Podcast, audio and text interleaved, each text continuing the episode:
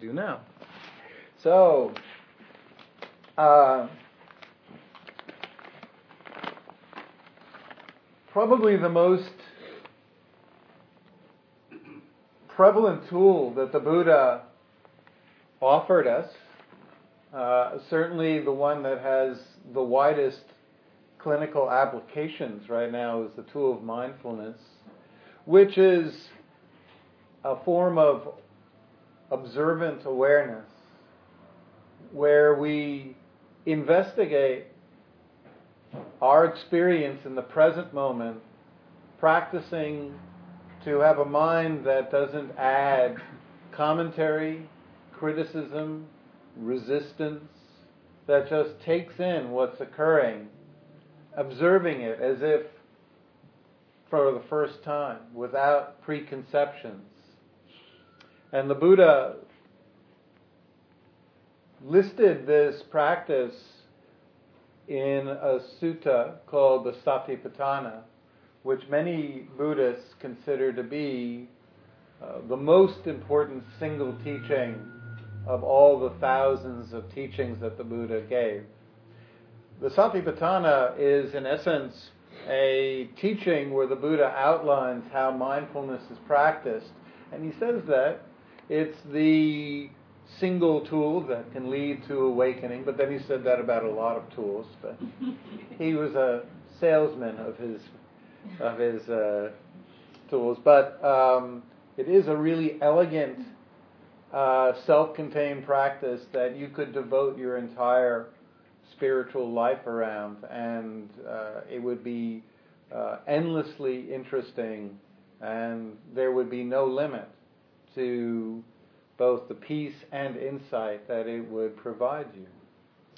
The sutta itself basically outlines the four areas that we practice mindfulness in, observing with fresh eyes that don't prejudge, that don't uh, criticize, that take in experience uh, without a tendency to file away as good or bad or uh, whatever categories we generally tend to take in experience. Very often we uh, view our lives in terms of self. What does this mean to me?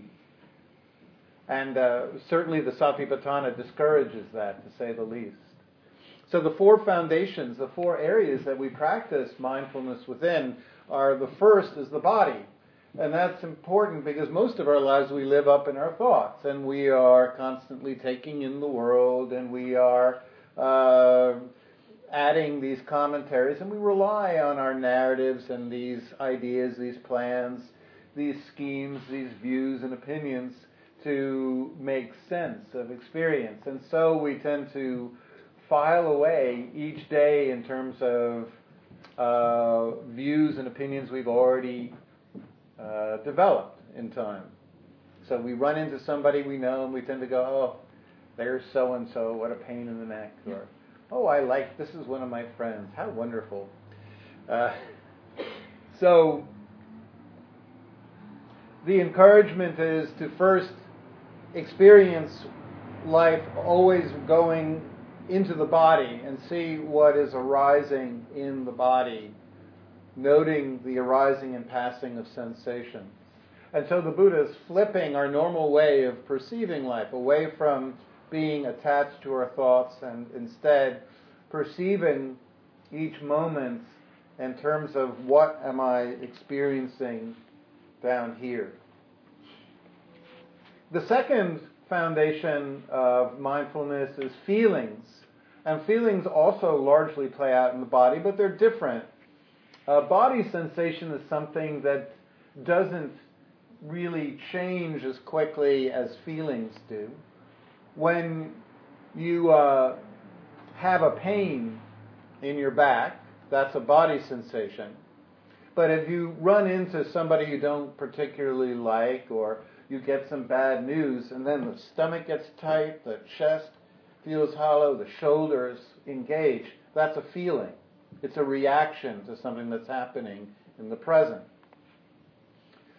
So the difference between feelings and body sensation is that the body has uh, its own postures, its own sensations that don't aren't really as reactive to what's going on around us. But when we make contact with things in the world, then we have feelings. Or if we make contact with Im- images in the mind, a memory can come up of something we're ashamed about. We can go, yeah, did I do that? Or we could get angry, eh. remembering something awful that someone said to us. So those are feelings, noting how we react physically and sometimes mentally to the events of our lives. The third quality is examining just the quality of the mind or consciousness itself. Does my mind feel anxious? Does my mind feel tired, sluggish? Does my mind feel very spacious or does it feel very contracted? Does my consciousness feel uh, very open and receptive or does it feel closed off? And then the fourth foundation of mindfulness is your thoughts. Noticing your thoughts, but not from inside of them. The way we normally live with our thoughts is identifying with them. These are my thoughts. But simply standing aside and observing what kind of thoughts are going on and are they skillful? Are they obsessive? Are they repetitive? Are they angry thoughts? Being able to objectify your thoughts rather than take them as who you are. So, this quality of observation, thus, is not thought itself. It's something that can observe thought. It's something that can observe the body. It's something that can even observe the mind. It's something that, that thing that uh, experiences life. Now, in the sutta, what the part I'm going to be talking about tonight is uh, in the sutta there are 13 refrains where the Buddha, each time he gives a new exercise, he says, We observe the body, feelings, consciousness, and thoughts both internally and externally. Internally and externally. And the question for many Buddhists has been for a long time what does the externally mean? When I was first uh, practicing decades ago, the externally part was explained to me as well, that's the skin level, and the internally is everything that's going on beneath the skin, which wasn't a very satisfying answer, but I, I went with it. But a new branch of Buddhists have pointed out that actually the earliest interpretation of that line, being observant of the body internally and externally, feelings internally and externally, the mind internally and externally, consciousness internally and externally, is that the externally means, in fact, other people. We're asked to not only be mindful of our experience, but once we do that, to actually use this tool to bring mindfulness into our day to day interactions with others and to observe their bodies as they move, their feelings, their mind states, and their thoughts. Now, this brings up a, a couple of questions. First, how could we observe somebody else's thoughts if they don't speak them aloud? How could we know what somebody else's consciousness is like? Those, those things seem to be rather internal and beyond our observation. And yet, throughout the canon, the Buddha is referred to as being able to read the consciousness and the thoughts of all the practitioners around him.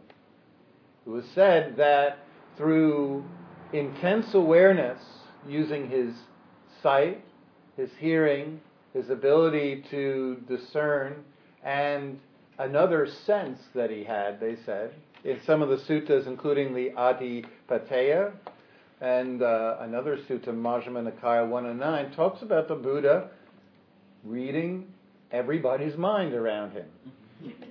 so the question would be, well, how the fuck does he do that?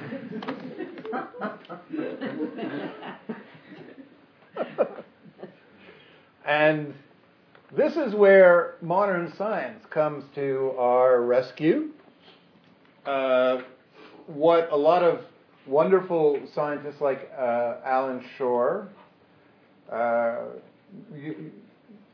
neuroscientist at UCLA in California, has done a lot of research on the brain's right hemisphere, which is the part of the brain that's largely unconscious, and he's uh, shown through a number of really dense tomes, each about four or five hundred pages long and really difficult to read. Trust me. But uh, what he's uh, his the basic thesis of all his clinical studies is that from a very early age we are monitoring or reading other people's unconscious messages to us. Our right hemisphere is reading other people's unconscious. How do we do this? Is when a baby is, even after about two or three months of age, an infant is reading its mother's glances, the size of her pupils, her body language, and the infant is not listening to the words. Is the right the left hemisphere is doing that but the right hemisphere is reading all the unconscious body language that a mother would send to an infant as a way to determine and figure out if the mother or the caretaker around the infant is being um, uh, loving and attentive and attuned, or whether the mother is upset or about to pull away. And throughout the course of the first two years of life, while there's no language or very little language, the right hemisphere of the brain is developing very rapidly tools to allow us to read other people and to achieve something that neuroscientists now call mentalizing the ability to uh, infer another person's mind state. The ability to know when we're in contact with someone if they're upset, even though they don't want to show it, if they're angry, if they're frightened, the ability to, from the way they involuntarily move their eyes, facial tics, micro expressions, tones of voice, body language, body movement, gestures, we are unconsciously, actually all the time, evaluating other people, looking at them and matching them up against our previous experience. So, for example, when an infant sees the mother smiling and the pupils remain fixed and the body language is soft, the baby knows that the mother is attentive and going to stay present and it relaxes. But it can also begin to read the very subtle signs that the mother is losing patience and about to pull away. So we do this from a very young age, and we continue doing this throughout our life. It's interesting that the Buddha was said to have had an uncanny ability to do this, to the point where in many of the suttas, uh, he will say, I'll answer your question, and the only problem is nobody's answered, asked any question. He's just inferring it from looking at the people around him and reading what their question might be. In the Pali Canon, also, it's very interesting.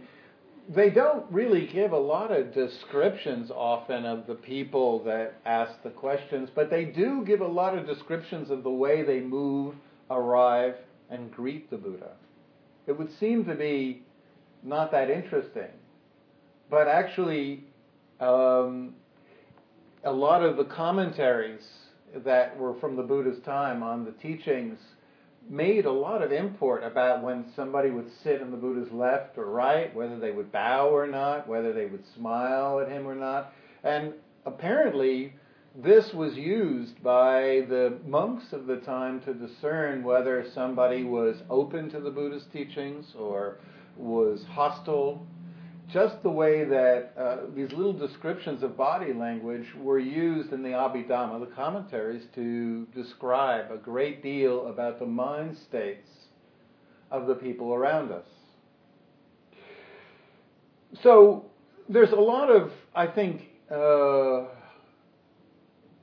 value in the idea of practicing mindfulness, which is again putting aside our predetermined views and opinions about ourselves and about the world and opening afresh to each encounter where, that we have with people and to really take them in in the same way that we investigate ourselves in mindfulness. Instead of the normal way we now interact with each other, picture four people eating dinner, waiting for their food to arrive. Everybody's on their phone. Uh huh. Yeah. Yeah, yeah, yeah. Okay. Wait, what did you say? You slept with who? Yeah. You did? Oh, good for you. Both of us slept with who? Wait, you said what? They did what? Well, fuck them. you hear it? So what we're doing in so much of, of our contemporary form of communication is we're just monitoring people for the words they say. We no longer take in glances. We no longer take in expressions, tones of voice. We prefer to do everything by text. I can't tell you how many people I know that tell me they get breaking up with by text. Holy shit. Talk about avoidance, you know, but uh, people now meet by text, flirt by text. So we're just going, when we do things by text, we're doing everything without any acknowledgement of the body, any ability to read inflections, tones of voice, glances, anything. We're just going by these dead words on a screen, which is why we have so many misunderstandings. She wrote, um, okay. I said, "What are you What are you up to?" And she said, uh, "Things are cool." Does that mean she really likes me? Uh, okay. and so we have we have this disembodied form of communication, where we're no longer uh, looking to mentalize each other. We're simply looking for the big top headlines that people say. The thing that is important enough to pull us away from our Facebook and go back to the phone, or to pull us away from our phone and go back in person, or to put aside all the stories and narratives in our head and actually become aware of what somebody's saying. And so mindfulness in its purest form would be to follow the same order. To start with somebody else's body language and then note their feelings. Note when something shifts that indicates they're having a reaction. Looking at the, the what do their, does their chest get or their stomach get tighter? Does their shoulders become activated? Does their jaw lock? And then an ability to infer from tone of voice and the use of eyes what the state of consciousness in is is and then when we listen to finally their thoughts via the words they say rather than immediately getting caught up in the content and identifying and arguing the points of view and the ideas contained can we actually allow their words and their their thoughts to be investigated from a distance and just looking for patterns. Oh, I notice each time this person is, you know, going back again and again to uh, an anger statement or a fear statement or a statement about, you know, uh, what's going to happen in the future or what something means about their life. So just noticing, in essence, the tendencies or patterns before we get caught up in the thought. This ability uh, allows us to evaluate the people in our lives in a completely different way. It allows us to investigate uh, other people not in terms of, you know, uh, are they doing something that makes my life easier or not, from a self-centered perspective, but actually from a perspective of really trying to understand life from another person's embodied perspective. When our entire spiritual practice is internal, we're just sitting there, oh yeah, I'm doing my mindfulness now, this is great. yeah, I'm, I'm completely in tune with my feelings. What can happen though is we have a practice where we're really aware of what's going on internally, but we lose the sense of recognition that everything we experience is also being experienced by the people around us. I do notice in my work with lots of Buddhists over the years that a lot of Buddhists still have this uh, flavor of taking their feelings and their emotions as if, you know, my feelings are more intense. You know, I know that everybody has sadness, but my sadness is very sad. very, very, very difficult and sad. my depression.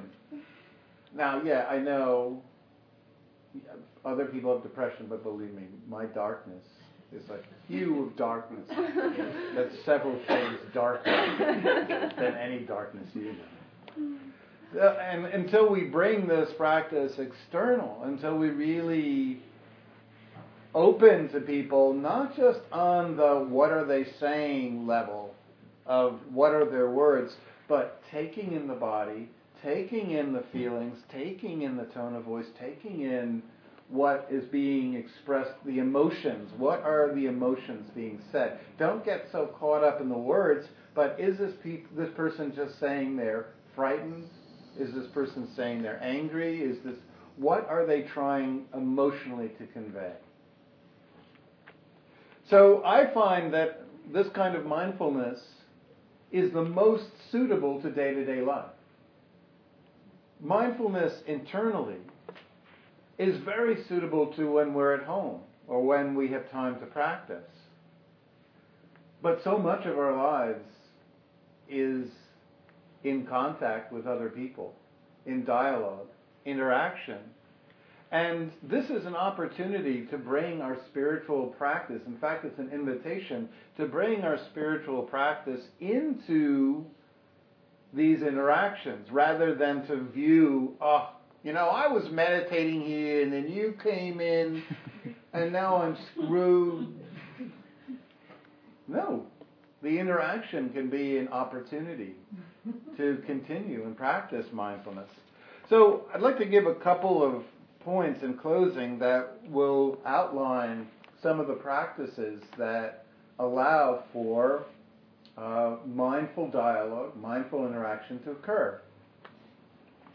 The first is that uh, when we practice mindfulness and interaction with another person, the first key is to put aside our preconceptions of the other person. Whatever we've prejudged them to be know it all, smart, sensuous, loving, whatever, however we filed them away, whatever little tag we have, and we all do this. We all perceive the people around us, and we all bring in a history as an invitation to put that aside and open in each dialogue, each interaction as if we've never met this person before, but that each human being knows something that we don't know and has experienced things that we've never experienced and has ways of expressing and holding their emotions that are fascinating. And to really, uh, just as my teacher, Than Geoff, used to say, um, when you're investigating the body, investigate the body like you're a Martian that's landed in a human form and you've never felt what it's like to be a human being before, and really investigate each sensation from completely afresh. When we do mindfulness relationally with other people, pretend that we've never even had a dialogue with a human being before. Holy shit! It's a talking gorilla. you know? It's a it's an animal that can talk. Holy shit. and it moves and it can pay attention and it can be present. You know, or, or like we're Martian and these are human beings, right? And we've never seen a human being before. And what the hell are they? and bring that, you know, bring some kind of freshness. The in this, it's referred to in the Satipatthana as sampajana, which means bare attention, no preconceptions, no ideas, really opening up to what is really being expressed, starting noticing their body language, their tone of voice, without I know what's going on here. Just investigate. This requires also the practice of sati, which means remembering again and again and again and again and again to, to stay with the person. And this brings up the second practice, which is a real conviction to stay present. When we're in dialogue, there's so much of the mind that wants to prepare what the fuck we're going to say next. oh, yeah, they're talking about something that I'm a real expert in. you don't know shit. Wait until I give my point of view. Or B, who the fuck could care about this shit? I've got to steer this towards something I know something about. Or, holy shit, I'm not saying anything. I better say something soon. Uh, to put aside this planning, this preparing, this dropping away from the interaction, and trusting in emergence, trusting in spontaneity, trusting that when our time comes that we'll be able to speak, that we don't need to abandon what's being said to go into this inner, you know, preparatory landscape. Also, to let go of the need to steer the conversation in any direction. It's like if you've ever done walking meditation, which uh, is a wonderful practice, um, done on largely on retreats, where people will just walk back and forth about 10 feet to 15 feet.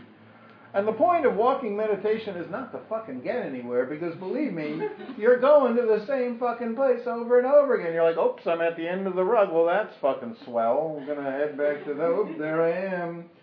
There I am. So what you do is you slow down and you don't care about the destination. You just take in each experience that's happening in the present.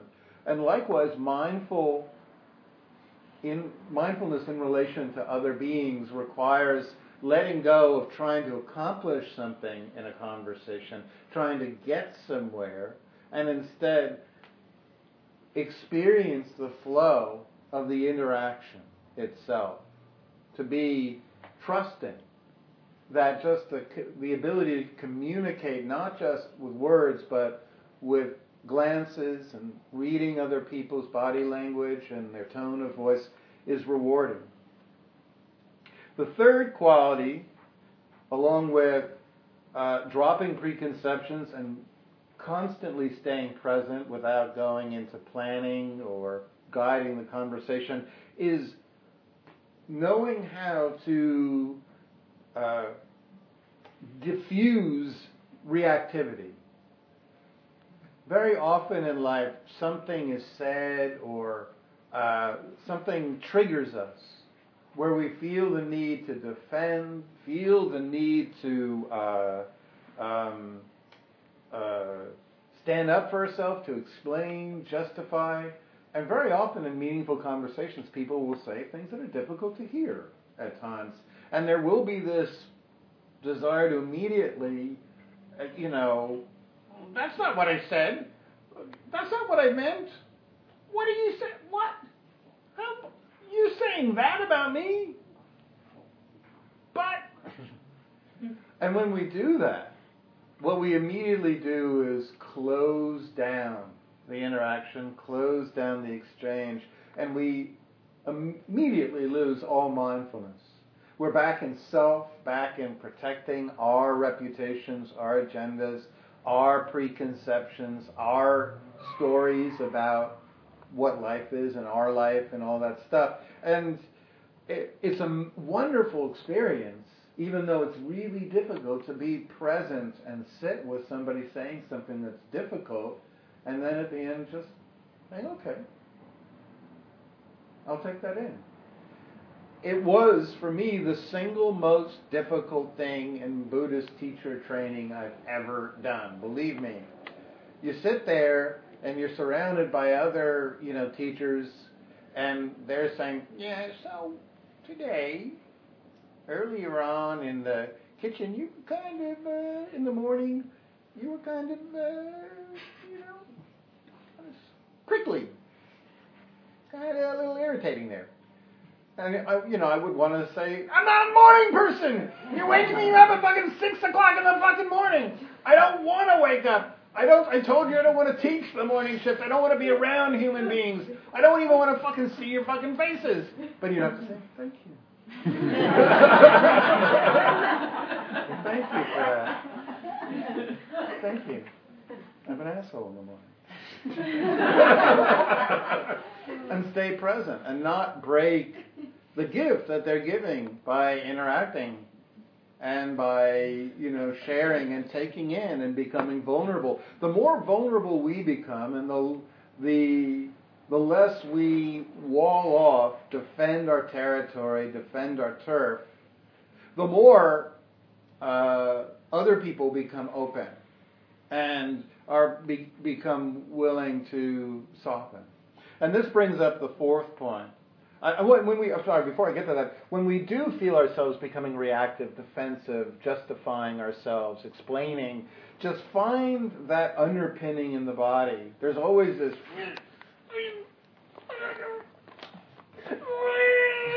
Where it just want to, wants to get out. It's like this energy. How dare you, you son of a bitch! Wait till you hear this about you. You know, and it's this energy that wants to like come and vomit out. It looks like this flood. Like, oh yeah, you think that way to hear this.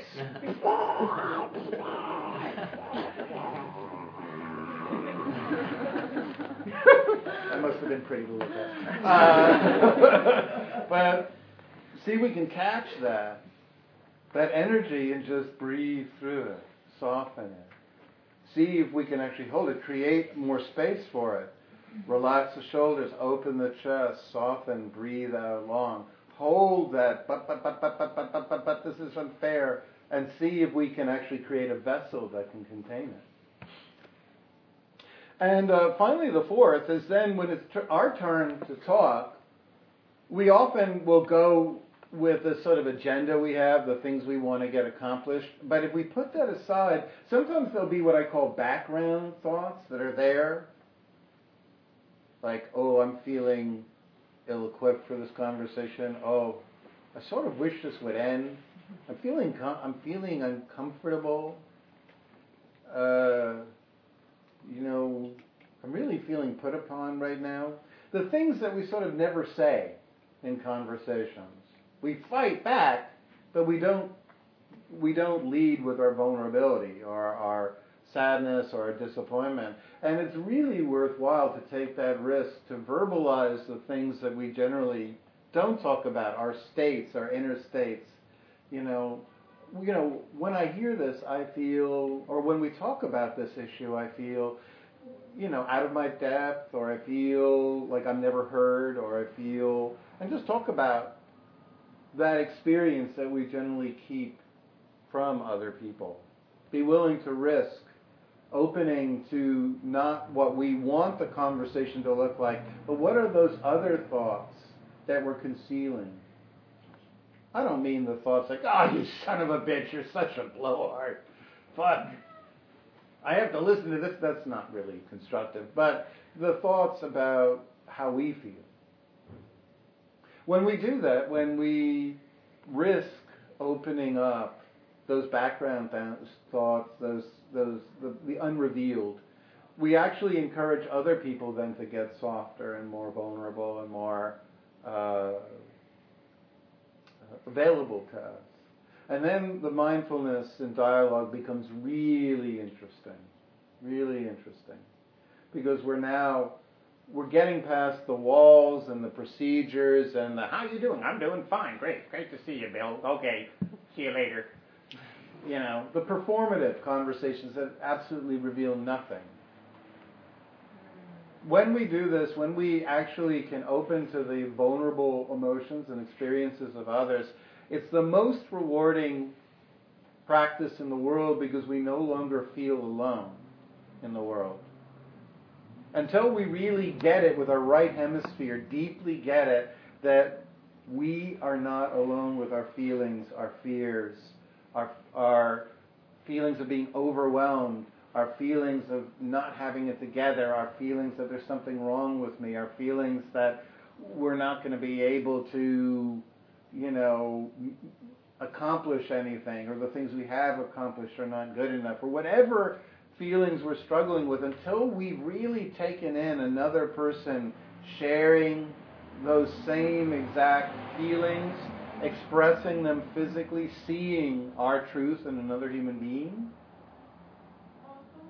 then in some ways, until we do that, we really are alone. But when we really make that deep felt connection with others, then that sense of solitude and isolation is broken. And we really understand that we're in a human condition that's not personal, and that our suffering is not personal. And that's such an alleviated, much, much lighter state to be in. So thank you for listening. I hope there was something worthwhile in there. I'm going to turn this